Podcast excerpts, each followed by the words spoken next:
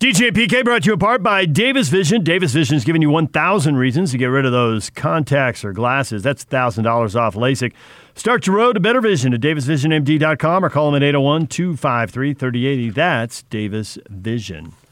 Time to welcome in Andy Bailey, NBA writer for Bleacher Report. Andy, good morning. Good morning. How are you guys? Excellent. Maybe not as good as uh, Ersan Ilyasova, who knows he's getting an NBA paycheck. yes. How big a deal is that for the Jazz? Is that just a little move around the uh, around the edges, a little insurance policy, or do you see it as more than that? I would probably say it's it's a move around the edges, as you described. You know, I I think Utah's bigger need may still be perimeter defense, just more bodies to throw it guys like LeBron James or Kawhi Leonard or Paul George. Um, and so from that sense, it's a little bit curious. Um, but you can see why the Jazz would like him. I mean, they, they've been in the business of forwards who can shoot for a while, and he makes sense on that front. I, I don't think that he, you know, immediately steps into a huge role. If anything, he maybe supplants Georges Niang somewhere down the line. But Niang has, you know, proved himself to be a pretty valuable shooter off the bench too. So he he might even have to fight for minutes um, once he gets there. And Utah's got a pretty stout eight or nine man rotation already. Um, so I, you know, it's not a huge earth shattering move, but I, you know, I could see how he could help down the line. He's certainly a guy who can rebound a little bit and, and hit some threes. He's he's not a great three point shooter. He's kind of a mid thirties guy for his career. Um, but mostly, it's it's. I think the way you described it is good. It's it's probably an insurance policy. So then, do you see them making another move to get that perimeter defender you speak of?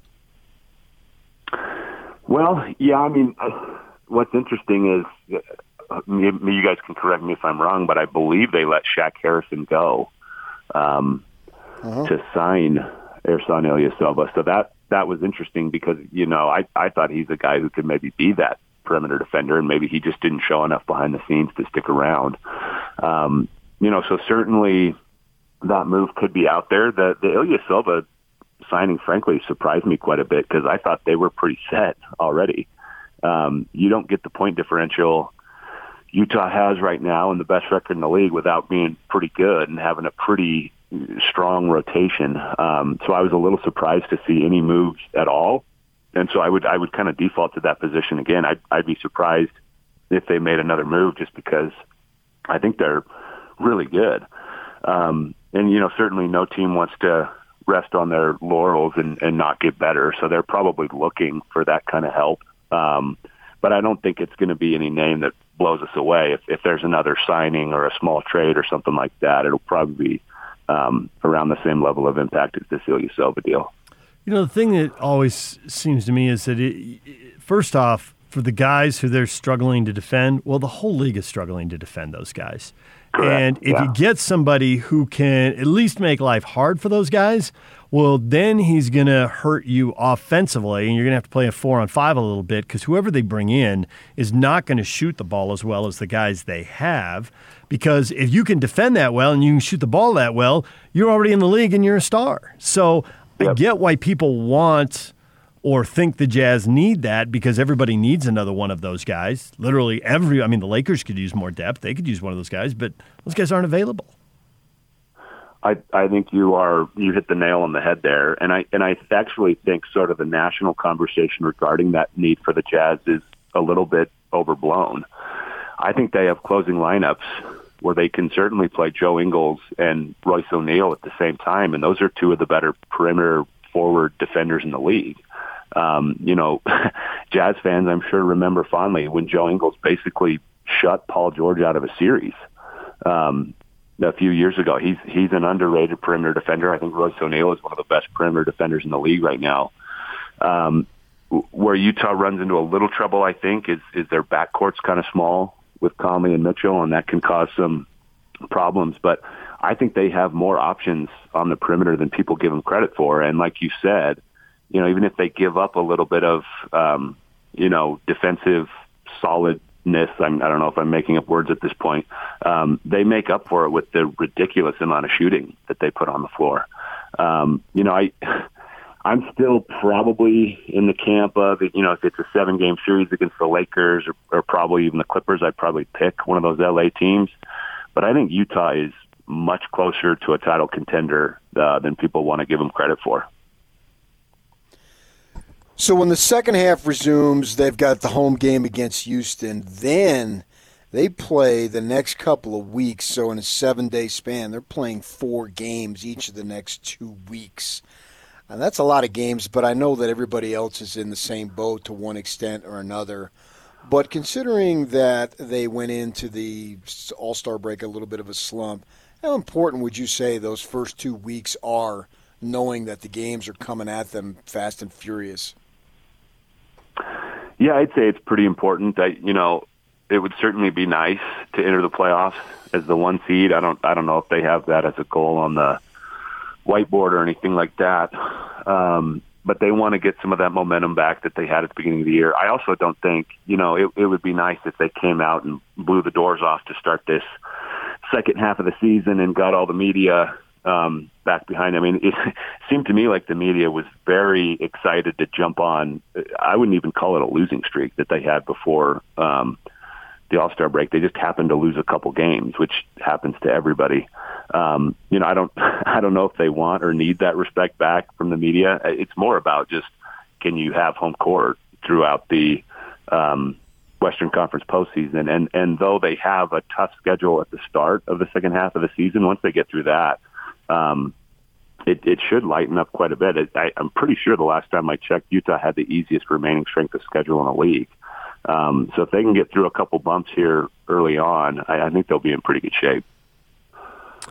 So because the Jazz have looked uh, they have looked a step slow, maybe a little run down when they've had to play three games in four days. They time to get to the third one. It's a bit of a struggle.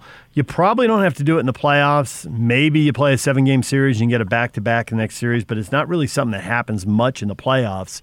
So since you don't have to prep for that in the playoffs, what about the idea now, since you've got an eight, nine, ten man rotation uh, with Niang and Ilyasova and with Miye being kind of an 11th guy now? What about the idea of when you hit these back to backs and the three games in four days scenario, rotating guys out of the lineup and sitting them for one night, with the exception of Gobert and Favors, you really can't because you got two guys and you need them both. But in every other place, it seems like they got enough depth. I mean, they, they were 2 0 when Donovan Mitchell missed. Well, they were 2 0 when Favors was gone, too, for that matter. Yeah, that was, you know, you mentioned the record uh, when Mitchell sat, and that was kind of what was going through my head as you were laying out that question. I, I think they've also been pretty successful when Conley has sat mm-hmm. this season. And if you go back to last season, um, you know they, they had that winning streak when when Conley was out. Um, you know that's the benefit of depth, and everybody has made that 2014 Spurs comparison to this Utah Jazz team over the last several weeks, and I think this is another one where we can see some parallels. Um, that Spurs team, and, and really for a, a few years uh, during that era, the Spurs were really good at playing, you know, 11 or 12 guys. Um, and it's not to make everybody feel good and, and give everybody a chance to play. Um, it keeps legs fresh for the playoffs. And I think a, a fringe benefit of that is you know, if you give Miye Oni a few more minutes here in the next couple weeks or, you know, over the second half of the season, and suddenly somebody gets hurt in the playoffs and Miye Oni is called upon to have a more significant role in a series in a big moment, he's going to be more prepared for that um, than he would be if he just spent the entire second half of the season on the bench. So Utah's depth um, could really come in handy as, as this second half of the season is going to have to be compressed for a lot of teams. How much you buying the Suns? Um, I'm kind of on the fence with them. I'm, I'm not as ready to jump in and call them a title contender as I've heard some other people. I, you know, I maybe it's not fair, but I, I still want to see. Devin Booker hasn't played in the playoffs. I mean, that's I think that's important. Um, DeAndre Ayton, of course, hasn't played in the playoffs, and I think DeAndre Ayton generally, they haven't quite figured out his role um, in this new ecosystem with with Chris Paul and Devin Booker there. Um, I really like their wings. I, I think Mikal Bridges is great, and Cameron Johnson is is a good player, and um, Chris Paul has obviously been a stabilizing factor there, just like he was with OKC. Um, so there's there's no question that they're good, and I and I would put them on the fringe. You know, I I would say tier one right now in terms of teams I think can win the title would be like the Lakers, the Clippers, uh, the Bucks, the Sixers, the Nets, and the Jazz. Um, and I would say the Suns are in tier two, whatever that may mean, and I don't know who all is in there with them. Um, are they knocking on the door for tier one? Maybe, but I, you know, I'm still just a little bit hesitant because we just we haven't seen as much from them. I mean, obviously we've seen a ton from Chris Paul over the course of his career, but this is still relatively new with the Suns, and it's it's um, maybe a little too early to crown them. You know, you were talking about how versatile uh, the Jazz were and the options they have. The one thing we really haven't seen a lot of, well, that may not be, one thing we haven't seen as much, as I think some Jazz fans are intrigued by, is Joe Ingles closing. If the Jazz think the backcourt is too small in a given matchup, you know, take Conley out at the end of the game. Or we saw the Sixers go right at Bogdanovich in overtime. They clearly yep. thought he's a defensive liability. We can attack him, and they did, and they got enough buckets to win the game. So if there's a, a matchup issue with either one of those guys, why not put Ingles in the closing lineup and take out one of those guys? How willing would you to be? Would you be to do that? And how much does that mess with whatever chemistry we're going to hear about? Blah blah blah that's that's the big consideration. Obviously, is what does it do um, to the other guys? And and as far as I can tell, this is a team that's got a lot of very level-headed players.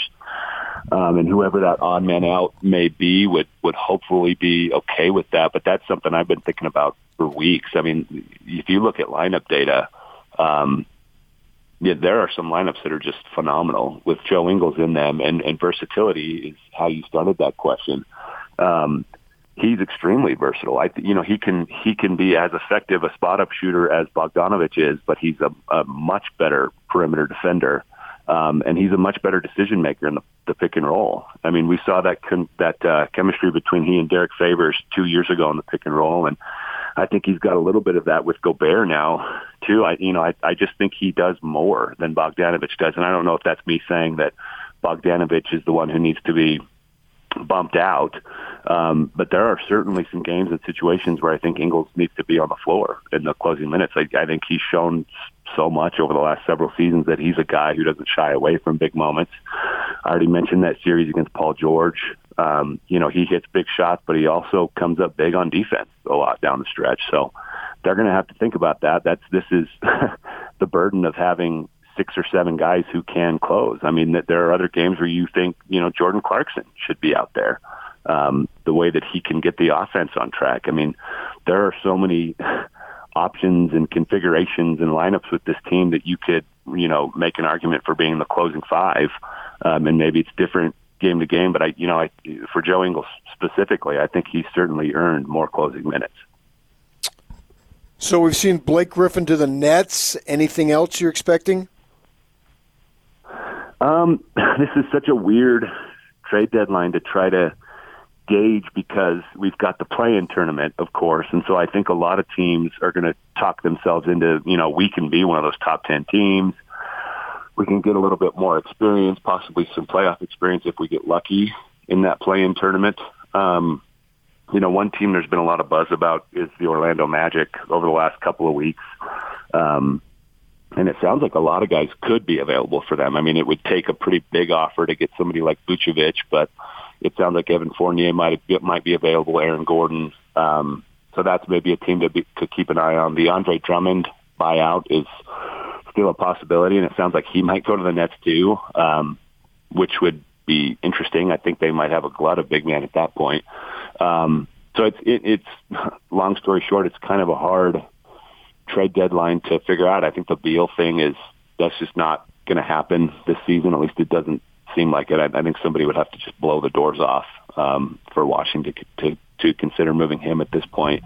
Um, so I don't, you know, I hesitate to say we're going to have a dud of a trade deadline because I thought that in years past, and then we just get a, an avalanche of moves on that day. Um, but right now, it's just kind of hard to see which team is going to open those floodgates. The Lakers, or as David Locke likes to say in that drop, I hate the frickin' Lakers. Uh, their their depth is sub, such an issue. Do you see them adding a guy or two, even if it's fringe player, role player? Because unlike the Jazz, where if you had somebody with one skill set, the Jazz have good depth, and now you're not as well rounded a team. But the Lakers have depth issues, so any one skill set they add, whether it's somebody who can uh, rebound, shot block, or somebody can shoot the three, or somebody can D, D guys up, that might be an asset for them in any one given series, wouldn't it? Yeah, I think they should be um, relatively aggressive.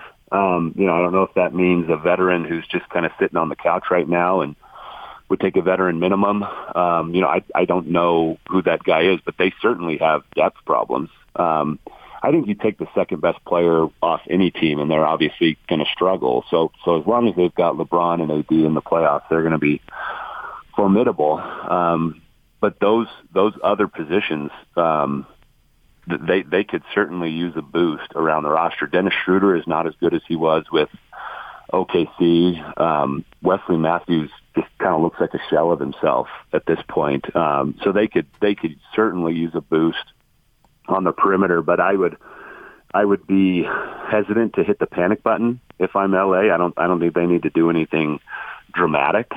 Um, but if there's a if there's a veteran out there or a buyout candidate out there, I, they're they're going to have their um, they're going to have their ear on a, on a bunch of possibilities. PJ Tucker's a guy I thought about for them a little bit ago, and you know I don't know if he suddenly becomes good again because he's been bad in Houston, frankly, and, and maybe he'll be more motivated on a contender.